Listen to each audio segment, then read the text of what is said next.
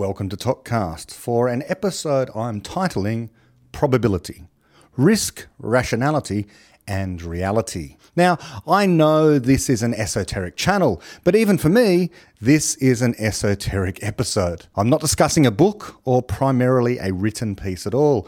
I'm discussing a video lecture, a talk by David Deutsch. It is, his TED Talks aside, perhaps my favourite of his public talks. Now, the reason I am doing this is that I just do not understand why it, this talk that I'm talking about, has not made more waves. I think it should get more traction. So, in this episode, what I am doing is providing my take on David's lecture. I emphasize that this is my take because, as I like to say, errors are my own, and I expect to have made mistakes in understanding or misunderstanding what David has said in his lecture. Let me, in another way, say for the third time, these are my words. If I directly quote David, I will say so. I don't expect to, except where I've provided a literal clip of him speaking.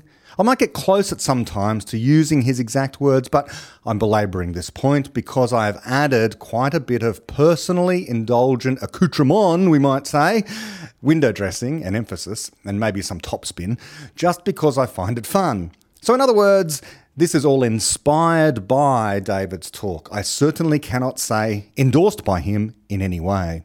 If you want David's words, go directly to his lecture and double check there that what I say is representing what he says before, I don't know, you decide to start tweeting or emailing him, Dear Professor Deutsch, I heard Brett Hall claim that you claim, and so on. Okay, we don't want that. I am making no such claims. I am summarizing ideas, and my summary is my own, not David's. So blame me for the mistakes. Now, I'm also going to augment what I am saying here today with primarily a paper called The Constructor Theory of Probability by Chiara Marletto. Now, why am I bothering with all this? Well, the main reason is the main reason I do any of this, just because I want to. I find it fun to try and understand these ideas more deeply, because at first they are always counterintuitive. And then, after spending some time trying to understand them, rather than thinking, well, that can't work because of reason X, or that contradicts what I've known since primary school, so I'll just reject that outright, and so on. After taking the time to really digest ideas like this one that I'm going to present today and meditate on these ideas, so to speak, you end up thinking, how could it be otherwise? This is one of those cases, and that process is fun. So that's the first reason I'm doing any of this. The second reason is that, as some listeners are aware, I'm in the midst of completing a series on Steven Pinker's book called Rationality. Now, in that book, he devotes entire chapters to probability. Basically, half the book is devoted to trying to explain how important probability theory is to rationality. Chapter 4 is called Probability and Randomness. Chapter 5, Beliefs and Evidence, subtitled Bayesian Reasoning, which is just probability as applied to a false epistemology. And chapter 6 is Risk and Reward, more probability. And chapter 7 is Decision Theory, using probability among other things to make decisions. Chapter 9 is Correlation and Causation, which is all couched in terms of you guessed it, statistics and probability. Now, I'm not just fixated on Steven Pinker. Pinker, as a thinker, is not the issue. It is what his book Rationality represents. It is emblematic of the can I underline, boldface, and italicize that? The way in which rationality, how to think, how to reason, is seen by academia. It is how people are schooled in this, insofar as they take an interest. Pinker's book represents that worldview. I'm interested in misconceptions of that worldview, misconceptions of that kind that Pinker explains. The ones that are so deeply a part of culture they are formalized into courses and passed on generation after generation. Now, admittedly, there is an asymmetry lurking here. A book like Rationality is summarizing what is the inherited wisdom, false though it is in places, of the expert class. It is not trying to illuminate a new and better way. The work of David Deutsch, on the other hand, is trying to do something different. It is, what I would say, the cutting edge of reason and science. So it is unsurprising there is conflict in places, or sometimes just tension. In my series on Pinker's book, I should emphasize I'm not doing much more than encouraging people to purchase it. I think it is worth the price. There is good stuff in there, but equally there are misconceptions. And those misconceptions are indeed misconceptions which only a small number of people are aware are actually misconceptions. The rest of them think, well, this is the best way of thinking. This is the gold standard being explained here. But we think there's another standard. There's a platinum standard. There's another way of thinking about rationality, better than what is explained in that book titled Rationality. Because what we're going to talk about today is new, very new, and to begin to understand it takes our best epistemology, as well as our best physics. In short, it takes us taking realism seriously. We want to know what reality is really like. We don't just want to make use of useful fictions as instruments to help us predict stuff. Sure, sometimes that is useful. The ideal gas law used in chemistry and physics fails for many reasons, but among other things, it assumes, let's say, molecules have no forces between them. But as a rough and ready estimate, it will do in many situations. It's better than a random guess. But it doesn't represent reality, what is really going on with gases. Gases aren't ideal. So too with probability, as we're about to find out. Similarly, any calculation involving classical mechanics of the relative velocity of two objects by ignoring relativistic effects or any calculation of the distance to a star that doesn't involve parallax. These things are only approximations to reality rather than trying to provide a literal explanation of reality, our best understanding of reality at a particular time. Science is, of course, replete with useful fictions, but none of them are good explanations once we know where exactly they're false. They are not literal accounts of reality once we know they are false and how they are false. In science, we basically have once good explanations, now known to be false, and explanations yet to be shown false. As always, by way of illustration on that, I'm going to use Newtonian gravity in the former category, a once upon a time good explanation, but which we now know to be false. And in the latter category, we have general relativity, a good explanation of gravity, of space and time, yet to be shown false. And that brings us today to probability. Probability purports to be a scientific theory of a kind. It seeks to explain what is going on in the real physical world. So you take a so called fair coin and you toss it, and the probability it comes up heads is, so we are told, 1 in 2, 50%. That's the science of coin tosses. 50% of the time it will be heads, and 50% of the time it will be tails in the real world. Except, of course, it almost never is. Just try it yourself. Try a large number of coin tosses, more than 100. It only approximately is 1 and 2. It's only approximately 50% of the time, exactly 50% heads. Indeed, tossing a real coin a thousand times, one should not expect precisely 500 heads, only approximately 500 heads. But why? Well, so the theory goes, if you could toss it an infinite number of times, then in the limit, we are told, the number of heads would approach 50%. But then we've left the real world. We've left science because we can't toss a coin an infinite number of times. Infinite coin tosses are not science. Actual scientific theories, actual theories of physics, purport to be actual explanations of the real world, of what happens in the physical world the world being everything in physical existence. But if the actual explanation almost never accurately models what is going on, then what is going on? Well, some might argue it's true a priori. It's an idealized mathematical model. Well, once more, that's not physics exactly, then, is it? It's pure mathematics. Again, what is going on if not the precise probabilities suggested by the probability calculus for something as simple as a coin toss?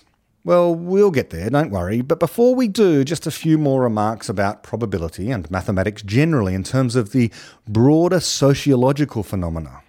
In the general educated populace, mathematical ability or knowledge or whatever you want to call it serves as a proxy for intelligence rather often, according to some anyway. But in academia itself, this often isn't enough.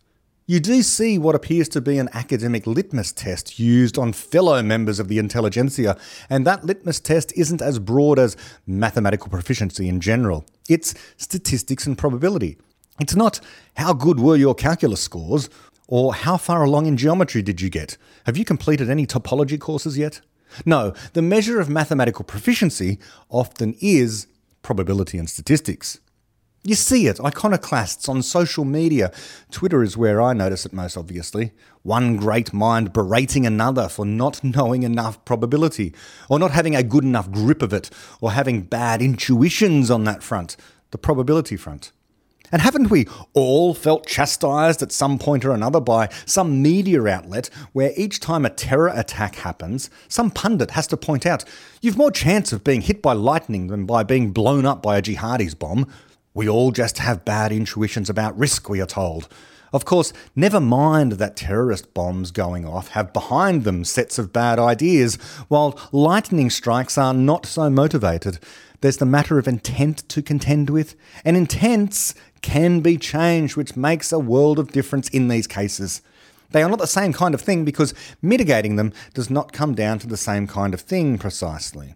So, of course, that talk of comparative risk when it comes to terror incidents versus plain old tragic accidents is to avoid any discussion about the causes and perpetrators of terror attacks.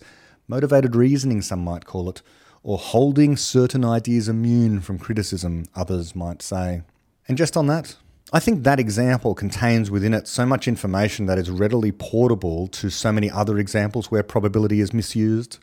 The idea here is that with terrorism, or even with lightning strikes for that matter, there exist good explanations for why they happen, and in many cases where, if not when, and to who and by whom, that helps people assess risk and prepare for it and mitigate it.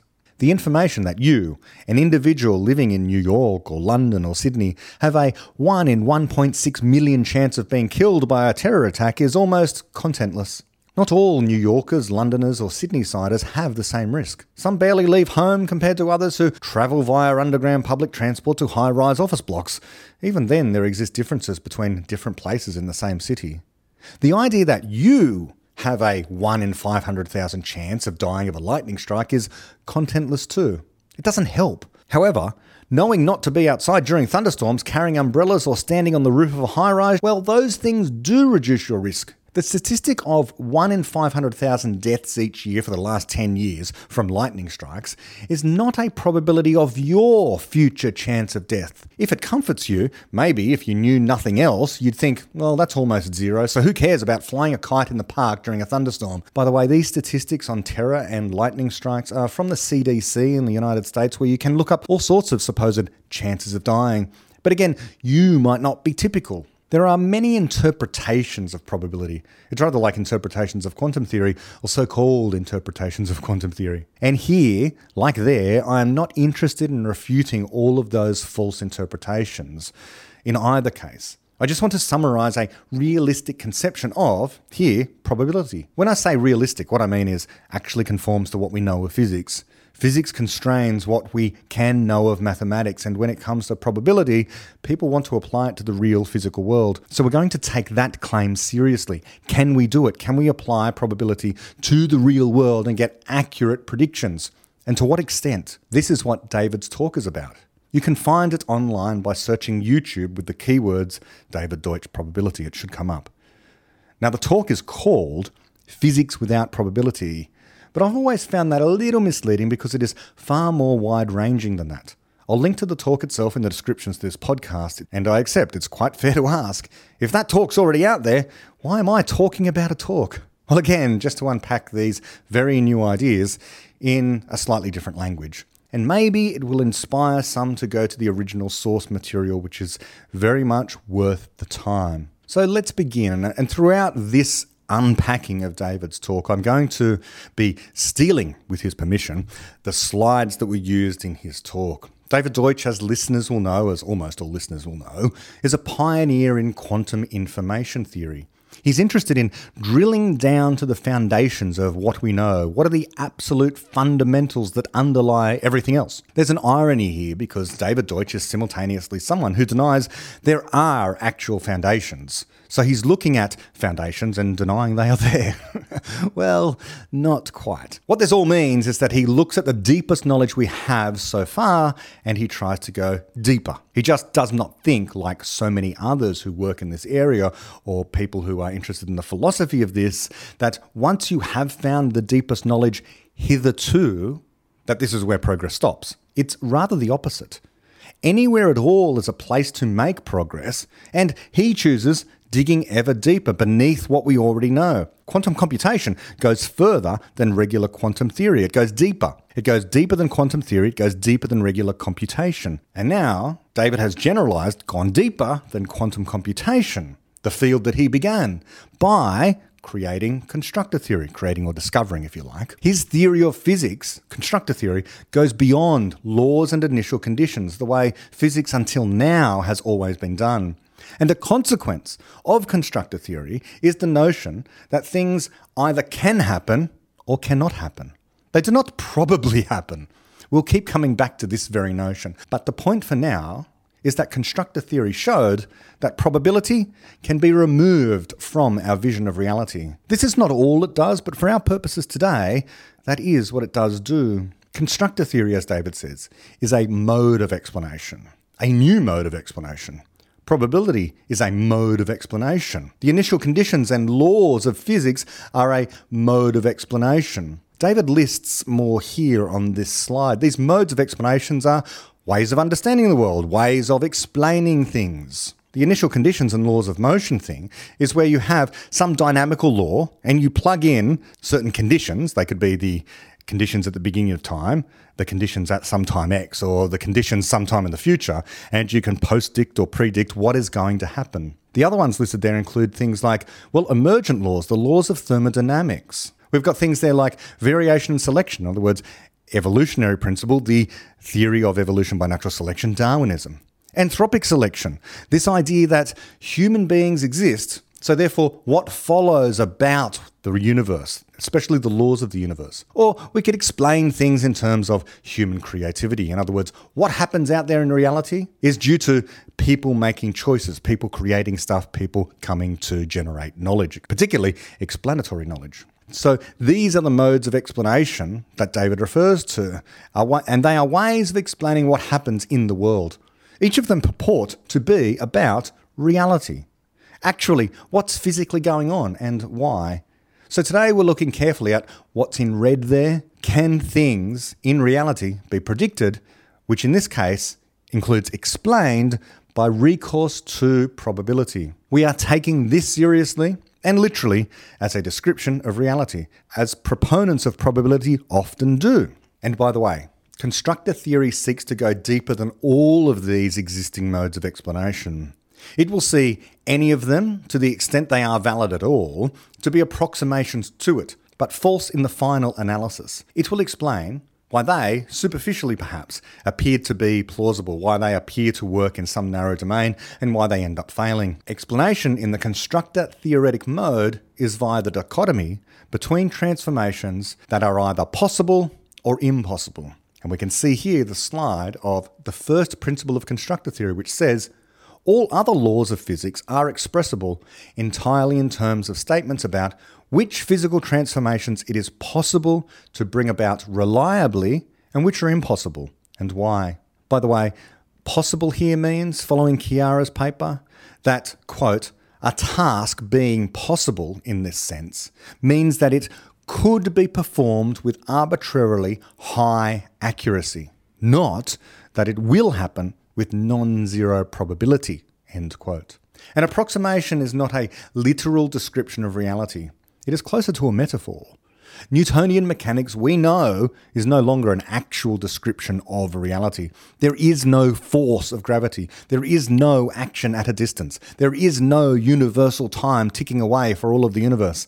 Some of the very things, therefore, referred to as existing by that theory don't exist. At best, Newton's mechanics is a low velocity, low mass approximation that can provide a much better than random guess estimation of some physical quantities under some conditions some of the time. Useful for building houses and aiming rockets and so on, but as soon as you're near a massive star or moving closer to the speed of light, operating particle accelerators and so on, it fails to work. Only relativity or in other circumstances quantum theory provide the actual answer without correction in physics because we can take them literally as descriptions of reality, and as far as we know, they are. But probability is not like relativity or quantum theory. It is not accurate to the limits of our measuring devices. It does not survive all tests. We've already seen that. Real life experiments with flipping coins or rolling dice almost never match what the probability calculus says. They only approximately do. But if that's not a falsification, then by that measure, Eddington's test failed to falsify Newtonian gravity. Of course, in that case, we had two theories to choose between. Here, what are our choices? Well, the choices are rationality, which includes relying on quantum theory as it realistically is, where we discuss what actually happens in reality, and apparently probability, which is more about all those things that might have happened in reality but did not, and the tiny proportion of things that did happen, which is overkill when you think about it. Probability is at best an approximation, although an approximation to what, we might wonder. In short, there is no place for probability at the foundations of physics. And as David says in his talk, he doesn't make the case against probability from constructor theory. He doesn't need to, because independent of constructor theory, the world is not probabilistic. That's just an illusion. Probability theory is like the flat earth theory. It's useful, perhaps, for gardening, but if you are thinking about what the laws of nature are, then false theories are an impediment to understanding reality. Let's pause there for a moment, reflect, and say that all over again. If you are thinking about what the laws of nature are, then false theories are an impediment to understanding reality. Probability was invented by people in the 16th century, like Cardano, who wanted to win in games of chance, and this began the mathematical field known as game theory. Probability is supposed to be a mathematical model for the intuitive idea that certain things are fair, like dice and card shuffling and so on. But the originators of that theory did not think the physical objects literally had the properties of fairness and literal randomness. They seemed to understand that the perfect idealization of dice and card shuffling were not like actual physical dice and card shuffling. Cardano and his contemporaries, in other words, did not assume games of chance were stochastic processes. A stochastic process is a literally random one, one governed not by deterministic laws of nature as we usually understand them, or as they were understood at that time, even. Now, this was, of course, before Newtonian physics, this pre Newtonian idea being basically Aristotle's. There were deterministic laws, even if they were not well understood. Whatever the case, games of chance did not literally have the properties of actual randomness that the probability calculus requires. It would never have occurred to them, the creators of probability, to connect physics to probability because the former, physics, was deterministic, not random. Probability was used because, in a sense, it was too strong. It assumed literal randomness, where they thought things were perhaps seemingly only approximately so. And in that sense, probability is a mathematical trick.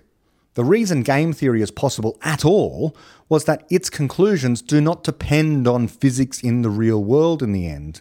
The theory of probability, in truth, was about modelling human social behaviour of a certain kind, namely playing certain games, playing cards, rolling dice, flipping coins. These are things people do for entertainment, perhaps to earn money sometimes. They are not features of the natural environment outside human societies. This mathematical trick about human social games, nonetheless, has found applications in diverse fields as if it's fundamental in them. David lists them roughly in historic order here. And throughout his talk, he just goes through one by one, redlining them, putting a red line straight through them as he refutes the use of probability in each of them when taken seriously as a literal description of reality. So, what we've got there is probability apparently being used in the theory of experimental errors.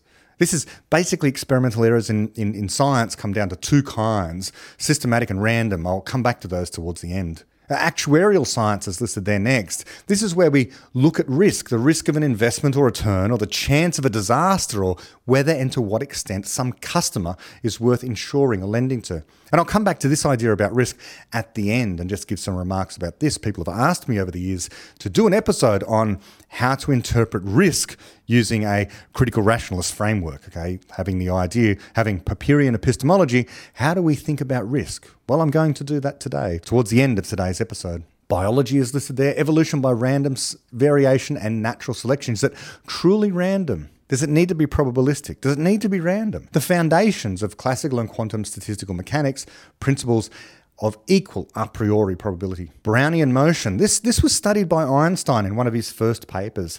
It's where you have particles suspended in a liquid, for example. A colloid is one kind, and those usually solid particles are jostled around in the liquid by the motion of the molecules, usually water molecules. And that motion seems to be random.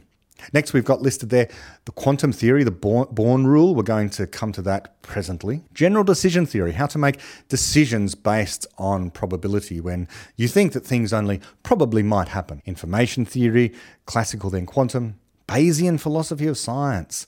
Uh, here's where we aim to increase our credences, which are supposedly probabilities. And last of all, the pricing of derivative securities using the Black Scholes equation, the attempt to try and predict what is going to happen in the stock market. The motivation for removing probability from all of those areas is just like the motivation for removing the celestial sphere from cosmology and the force of gravity from physics, and elsewhere for that matter. In the process, we explain why it has been and remains a useful fiction. It can be useful to think of something as risky, but notice that the whole notion of risky often refers to something that never happens.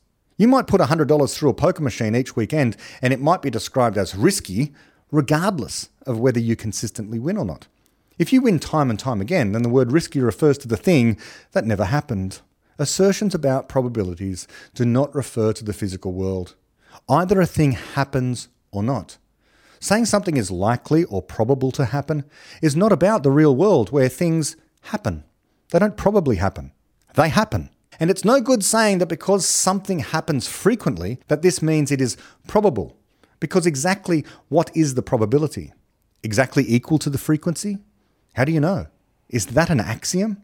Why? Do you say it's because it's probably the case that frequencies equal probabilities? If you toss a coin a thousand times and it comes up heads 492 times and tails 508 times, that's a frequency. So do we say the probability of heads in that case is 492 out of a thousand for the next thousand throws? So why do we say it's 1 in 2? Is it just probably 1 in 2 because it's approximately 1 in 2? Why is that the case? Is it one and two because a priori, by definition, before we do any experiments in the world, it must be one and two because the coin has two sides and it's perfectly fair?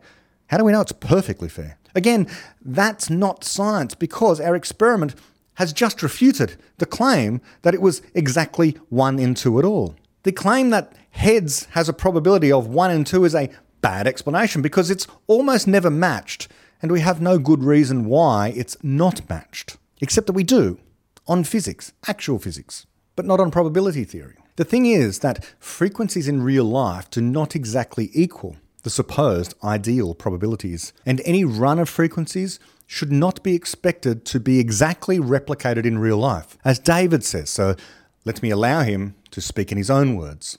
It's no good saying that they equal them approximately because they don't. They only probably equal them approximately. And similarly, you can't say that probability statements are about what will happen in the long run. No, they aren't. All you can deduce, deduce from them are statements about what will probably happen in the long run. But frequencies in an infinite sequence of measurements, of experiments, do equal the probabilities exactly. And this inspires yet another desperate denial to the effect that the finite sequences are approximations to infinite ones.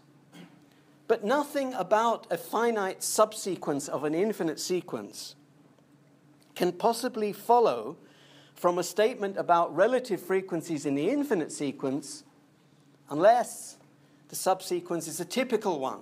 So probabilities only equal frequencies in theory if we have an infinite sequence. But we don't have access to infinite sequences of events like coin tosses. And any finite sequence is not equal to an infinite sequence. And we only ever have finite sequences. And how can we know any finite sequence is a typical sequence? We can't. We can only say we probably have a typical sequence. So we're going in circles. It could be that probability is merely about ignorance, subjective ignorance. It could all just be about beliefs, for example, and a lack of knowledge in the minds of people. It could be a very parochial set of heuristics about how human minds work that reaches into the real world in some way. Okay, in some way, but what way exactly? What connects those claims about our minds to what's going on out there in the objective world? What is the rule? Apparently, this is what Bayesianism is all about, perhaps. David Lewis tried to do this through his so called principal principle. And the principal principle from David Lewis is that rational agents conform their credences to physical probabilities. But that gives no explanation as to why rational people should or do believe it. Why should you conform your credence to the physical probability? You may as well say why rational people avoid black cats or ladders.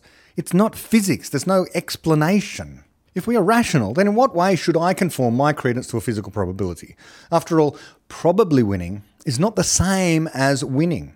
So, do I make the bet or not? A rational person is interested in what really is the case or in what really is going to be the case, not what probably is the case. If I am told when buying a house with wooden foundations that there's probably not a termite infestation, that's not the same as being told there's not a termite infestation. The rational thing to do is to employ a termite expert to check if there is and fix that problem.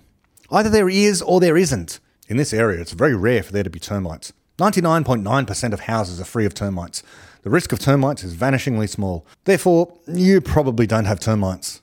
It really is like, well, luck is on your side. Again, that's not rational. What's rational is to check and correct. But what if it's prohibitively expensive to check? Isn't there then a reasonable case to do a cost benefit analysis on the probabilities, on the fact that so few people have termites?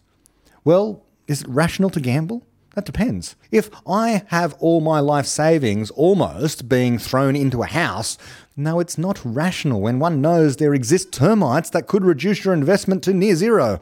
And if checking is prohibitively expensive, then don't buy. Ah, but someone else took that gamble and won. Turns out there were no termites after all. Okay, some people win the lottery, but it's still not rational. If you use the poker machine, the gambling machine, and you have a streak of wins, the fact that you won over and again doesn't make what you did rational. We are interested in rationality and reality here.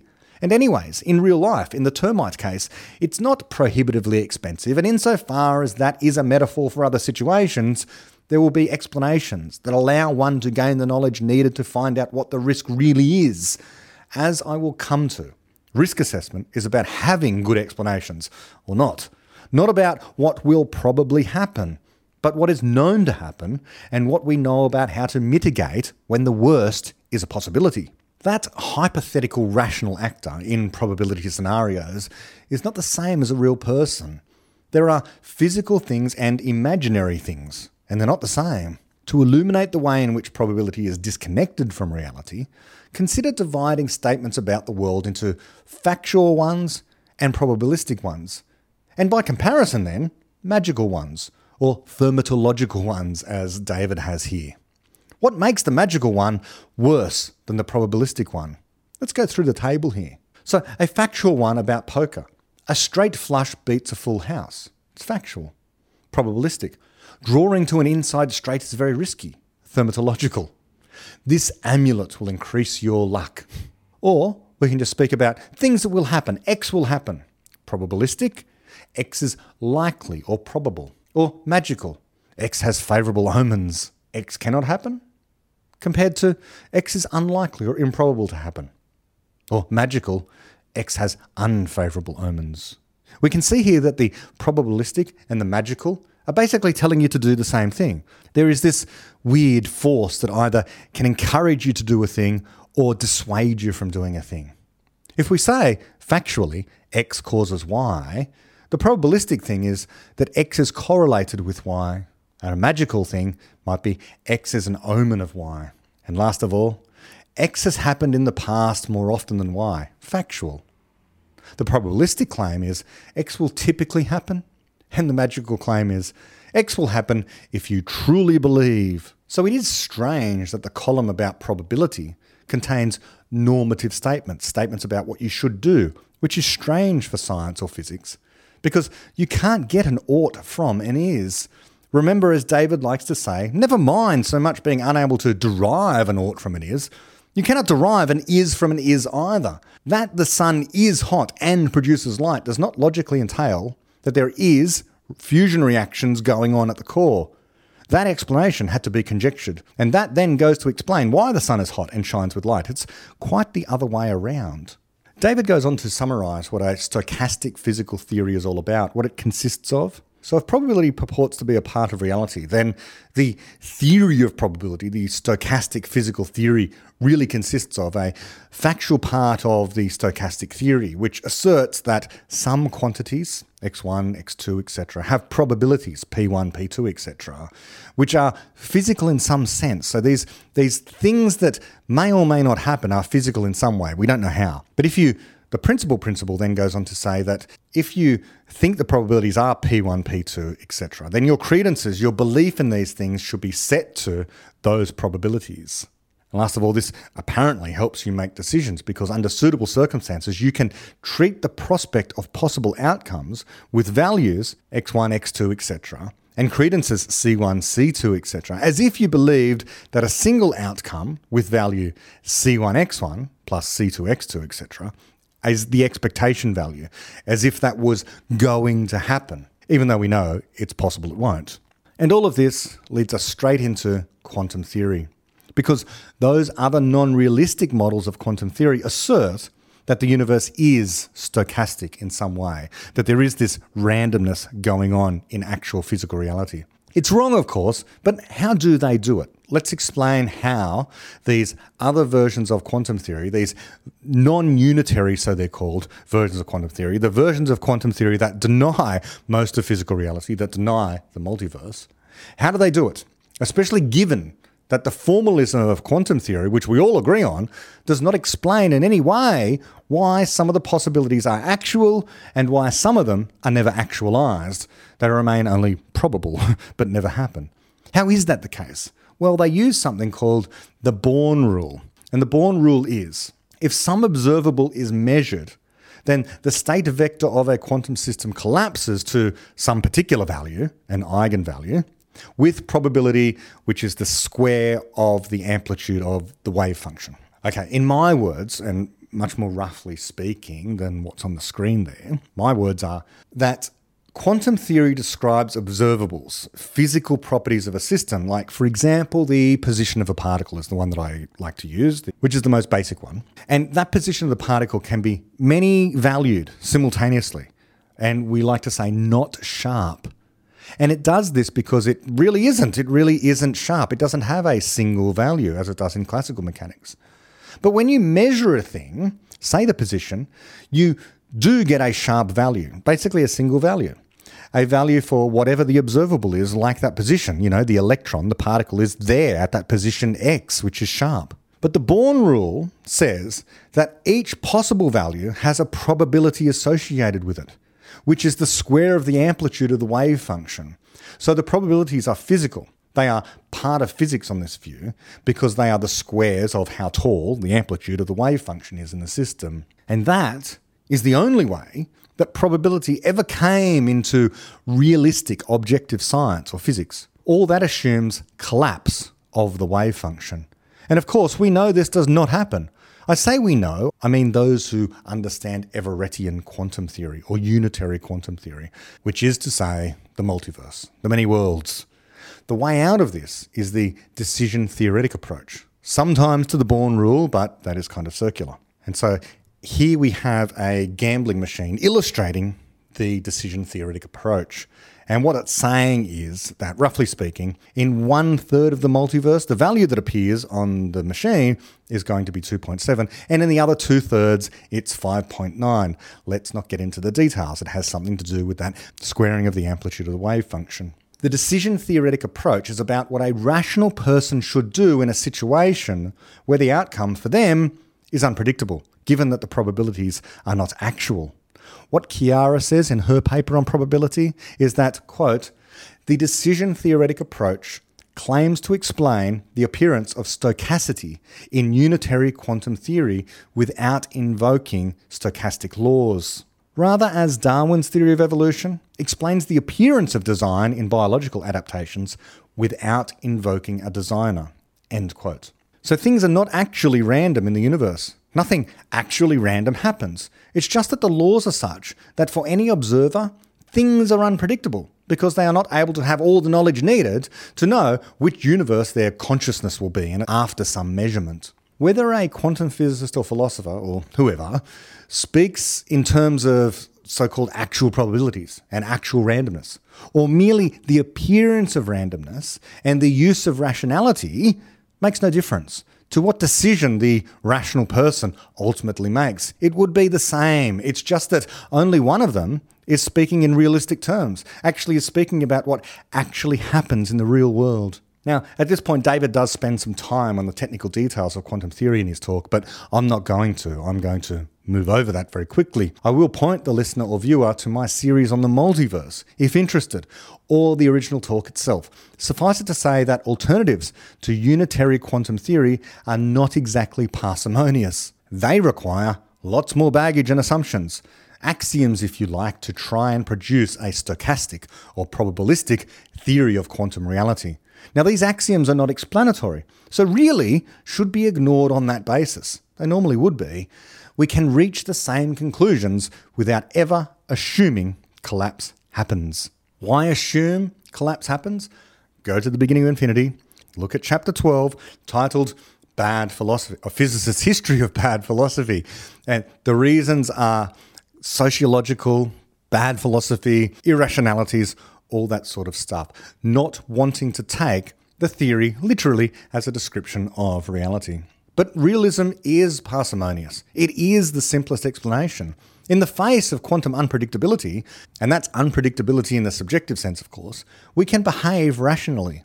We can deploy reason. We can speak of having good explanations or not to inform our choices. So there are no stochastic processes in nature, according to quantum theory, unitary quantum theory, the multiverse. What happens there happens according to the laws of quantum theory.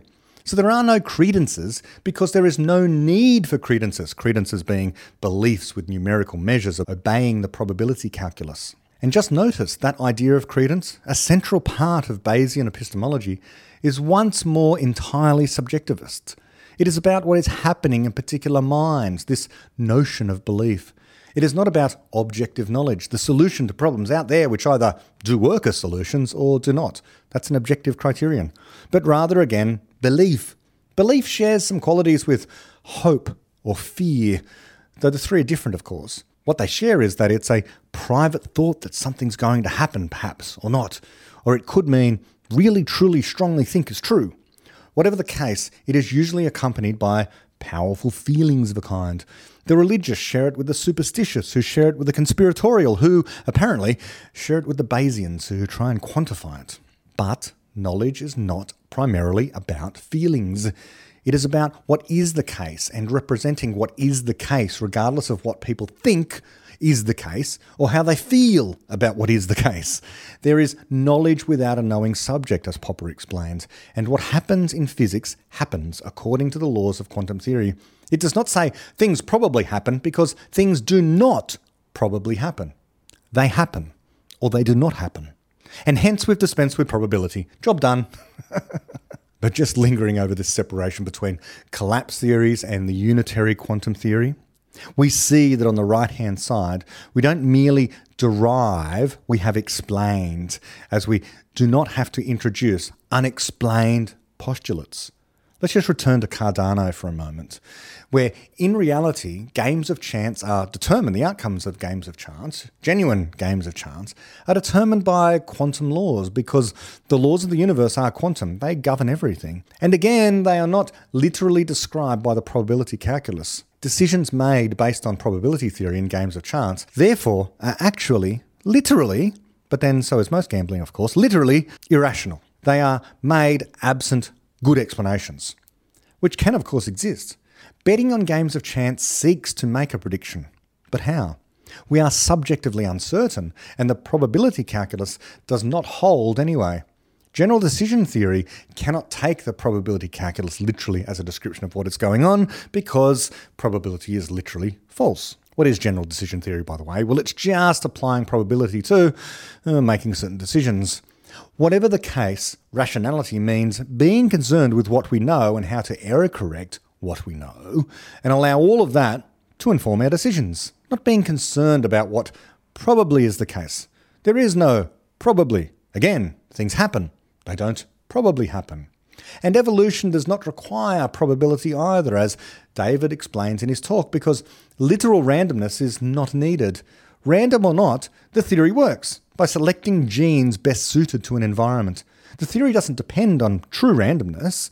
The essence is that the selection, not the mutations, are the systematic part of the theory. Chiara's paper on the constructor theory of biology never even invokes randomness. None of this means the mathematical formalism of quantum theory is not sometimes useful.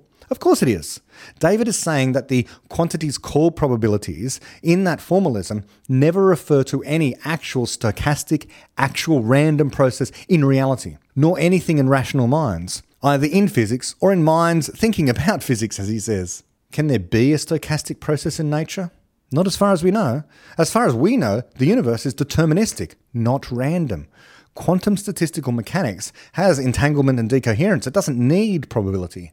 Experimental error seems to contain probability, one of the first uses of probability after the games of chance. But random errors, what are called random errors, are not really random. They can be reduced without limits simply by repeating the experiment.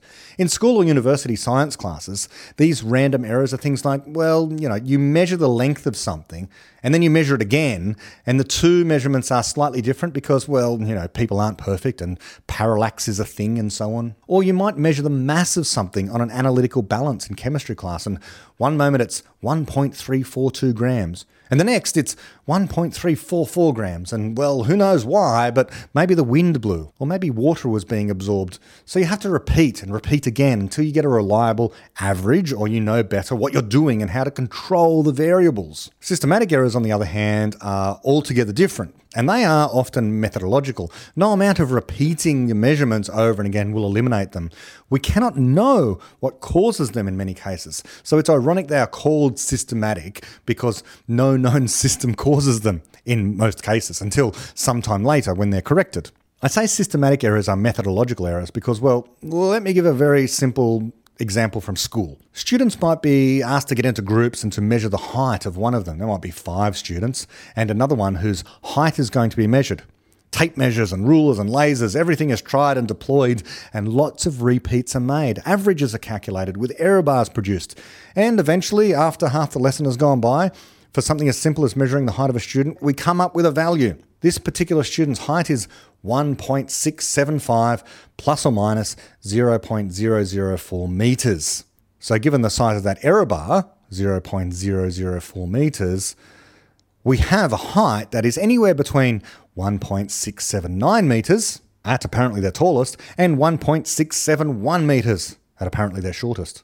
The random error there gives the limits, and the 0.004 gives us our precision. It probably arises because we've done many, many measurements, and that's the average, ignoring any outliers and so on and so forth. But despite all of that, we might be entirely off, inaccurate, because of systematic error. Now, at the moment, no one might be aware of what's gone wrong in the system. They might never. But this sort of thing is par for the course in science. Sometimes you just cannot locate your error. But here I'll just tell you what it is the student never took their shoes off. So, really, it's not the height of the student that was ever found, even though that was the ostensive aim of the experiment to find the height of the student, let's say. What we ended up finding was height of student plus height of shoe sole or some such. If you don't know what's gone wrong systematically, which is usually what happens with systematic errors, what's gone wrong with the procedure, no amount of repeating the experiment will fix this. All the fancy statistics in the world and sigma confidence levels won't help. Psychologists and astrophysicists alike need to take note. Repeating the experiment cannot make its conclusions more likely true or probably true. It's about whether there's an error or not. It doesn't matter what a scientist believes about a theory, what credence they give it. Either the theory is true or not. Their beliefs about it are irrelevant. That subjectivist epistemology makes no difference to actual reason, actual objective knowledge. Probability can be a metaphor or a technique for an approximation, but it should be an approximation to something. So, if it is to inform decisions being made, there should be an explanation rooted in a description of an actual physical world where events happen, not probably happen. It's right and proper to expunge probability, therefore, and randomness from the laws of physics to restore actual realism and rationality to the world. It's a simplification and a unification and elimination of nonsense. And it's true. The world is not probabilistic. For the umpteenth time here, things happen. They don't probably happen, but instrumentalists will resist. What's the benefit of this expunging if the formalism works anyway? Well, as David says, fundamental falsehoods don't always rear up and bite you. You can believe in a flat earth and it might never affect your life and thinking.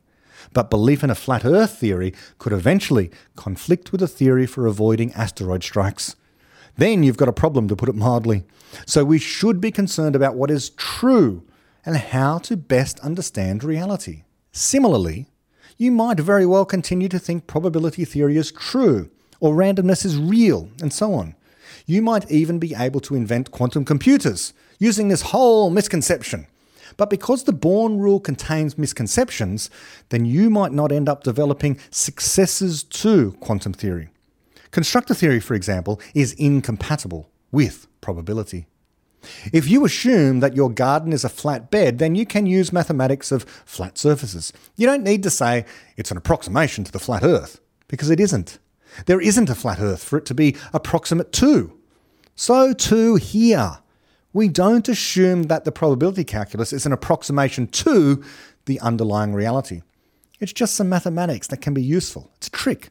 Unpredictability can be modelled by randomness, sometimes, but that does not make the model correct. It doesn't. So that's basically the content of David's talk, and I encourage everyone listening to go to it and just to listen to David speak in his own words about this stuff. This should give you a good grounding in what he says. What I've done here is pepper a lot of David's remarks with my own reflections and topspin, as I say.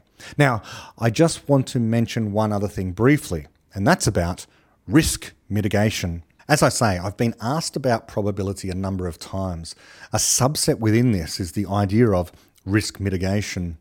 If we are saying something like probability is a scam, then how can we quantify risk and mitigate it? What is the rational approach? After all, don't actuarial scientists, people working for insurance firms and so on, aren't they using probability all the time? They can't just do away with it. So if it's irrational, what's the rational thing to do? Well, not just actuarials, everyone who might want to invest in a company, for example. How should we think about what is probably going to turn a profit? Is that even a rational way to think? Where to build a home? How to assess the likelihood of failure? For example, the mechanical failure of aircraft. So, in all of these cases, rather than going through them one by one, I would just say that I have a decision fork, a risk decision fork. Consider the fact that you either have a good explanation or not, any circumstance. But let's talk risk. Let's specifically talk natural disasters and what to do about risk absent worrying about the probability of the risk, because that's a fiction, as we've already talked about. We want to talk facts, not fictions. So here's my three pronged fork. One, if you have a good explanation of the risk, its effects, and where or when the bad event might happen, then prepare for the bad event. Two, if you lack a good explanation of whether and how a bad event is going to happen, then prepare for the worst when you can. Anything less is irresponsible and basically gambling. Three, if you have a good explanation that the bad event won't happen, only then can you act as if you know it won't. They are your options, and they are your only options. If someone takes probability seriously and says the risk of a bad event is 10% or even 90%, it's no help whatsoever when it might be your home or life on the line. After all, in either case, the worst might happen tomorrow and effectively be consistent with that so called prediction. And we might very well ask, where did this 10% or 90% number come from? Well, it's come from the frequencies. At best, it's come from the frequencies by looking at past situations similar to your own. 90% of people have encountered the bad event, or 10% of the people have encountered the bad event. And so, therefore, this applies to you as a typical representative of the population. And that's the best that actuarial science can do. And it's a useful fiction. But so long as we're not regarding it as being true, because after all, things happen or don't happen. They don't probably happen. Let's take a specific example. Here in Australia, like most other places on Earth, we are plagued by natural disasters. Still, I'd prefer here in Australia more than almost anywhere else because we tend not to get earthquakes, basically for the same reason we don't have volcanoes luck of the continental draw. Now, it's not impossible to have earthquakes, but comparatively speaking, this continent is very, very stable. We get storms, but very rare are they hurricane or typhoon like cyclones. They happen, but to the north of the country. What we do get are fires and floods. I'll concentrate on the floods because they've been happening recently. We live on a continent that is astonishingly flat. So when it rains, it can flood. It does flood. It's predictable. Yet people build homes, towns, and whole cities on the floodplain. They know the flood will happen. We have good explanations of where floods happen. They know they happen frequently, but like any weather event, not exactly when. In this situation, you know the flood will come, so you have to be ready for it. That's the rational thing. We have good explanations of floods and where they occur. Risk management says that in this situation, if you choose to build in a place prone to floods, you should expect your home to be flooded. So you cannot expect to be insured except for a lot of money. And you should not expect the taxpayer to compensate you for choosing to live on a floodplain. No one will or should stop you building on a floodplain. It's cheap. It's cheap for a reason. So there's risk and reward. But you can, in theory, build a house that can survive the flood. At no point do you need to concern yourself with, it will probably flood. It won't probably flood. It will flood, period. So here's what my decision fork says to do. The first part is if you have a good explanation of the risk, its effects, and where or when the bad event might happen, then prepare for the bad event. So in this case, build your house on stilts, let's say. Lots of people in Australia do that, by the way. Or build on one of the rare hills, or construct your own hill or just construct the house such that when it does flood, it's not completely destroyed, or it's easy to repair. The electrical wiring is easy to get to, or whatever. Either that, or prepare by not living in the place prone to floods. This is all just logic, and at no point do we need to gamble. We know what will happen. Floods happen. We just don't know exactly when. But again, that's not probably. We cannot say probably next week or probably not next week. We don't know. Our best known explanation of floods in Australia also prohibits, for now, making precise predictions like that. All we can say is we don't know. Which brings us to part two, because let's say you do buy the house, but plan on living there for only the next two years. Maybe it won't flood in the next two years. We do not have a good explanation of what floods will happen in two years. We lack a good explanation. So, therefore, the second part of my fork would say if you lack a good explanation, of whether and how a bad event is going to happen, then prepare for the worst when you can. Anything less is irresponsible and basically gambling. So here we say, we don't know the flood will happen in two years, but the rational thing to do is to prepare for it as if it will. As I say, anything less is irresponsible and amounts to relying on lucky charms. Now, you can avoid all of this flood talk by living somewhere where we know it does not flood and have good reasons why it cannot flood. For example, some places in Australia are at an altitude of over 100 metres and on relatively steep inclines near the ocean. If you really wanted to avoid a flood, then building on the side of a sloping hill, then no matter how hard the rain comes down, it flows right by you, out into the ocean. And the ocean cannot possibly fill up with rain. You know enough science to know that even if all the ice in Antarctica and Greenland melted, you'd still be safe up above 100 metres in altitude because the maximum sea level rise is only 72 metres and you are up over 100 metres. And that gives you almost 30 metres of grace should even a tsunami strike. So, in this case, with respect to flooding, you're safe. Which brings me to the third part of the fork. If you have a good explanation that the bad event won't happen, only then can you act as if you know it won't of course you could still be hit by an asteroid. But in this case, we're in the situation of simply lacking good explanation, sufficient knowledge, and wealth. Now, in terms of large asteroids that might wipe out humanity, well, they are of a particular size such that our telescopes and present technology can detect them. In theory, we'd have the wealth, the capacity to deflect them. But house destroying asteroids? We're not quite there yet. But they're infrequent enough that it's a reasonable heuristic not to worry about the risk any more than visiting Australia and being bit by a funnel web spider. In a very similar way, When it comes to money, the same principles hold. No one rational should want to invest in a company that will probably make money because no company probably makes money. Companies make money or they lose money. Of course, some investors might want more insight than this. They might want to know how much money will be made before they invest. There are many people better placed than I to guide the rational investor through this maze. But one thing that is clear is that probabilities are not part of the picture. There is no way to know beforehand what the future holds with any precision because the relevant factors depend upon human creativity, knowing how the product yet to be produced at scale works in the market. All that knowledge is yet to be created and more. The team of people coming together in that company to make things work, they are yet to get to know each other under the conditions of success or temporary failure and so on. So much knowledge is yet to be created, and knowledge creation by its very nature is, as we like to say, inherently unpredictable. So these kinds of predictions are not possible, but here is what is possible. You can either have some relevant and specific knowledge, or you can lack it. If you are an investor, or an employee, or a founder, or even the sole owner for that matter, you can know the product well, or not.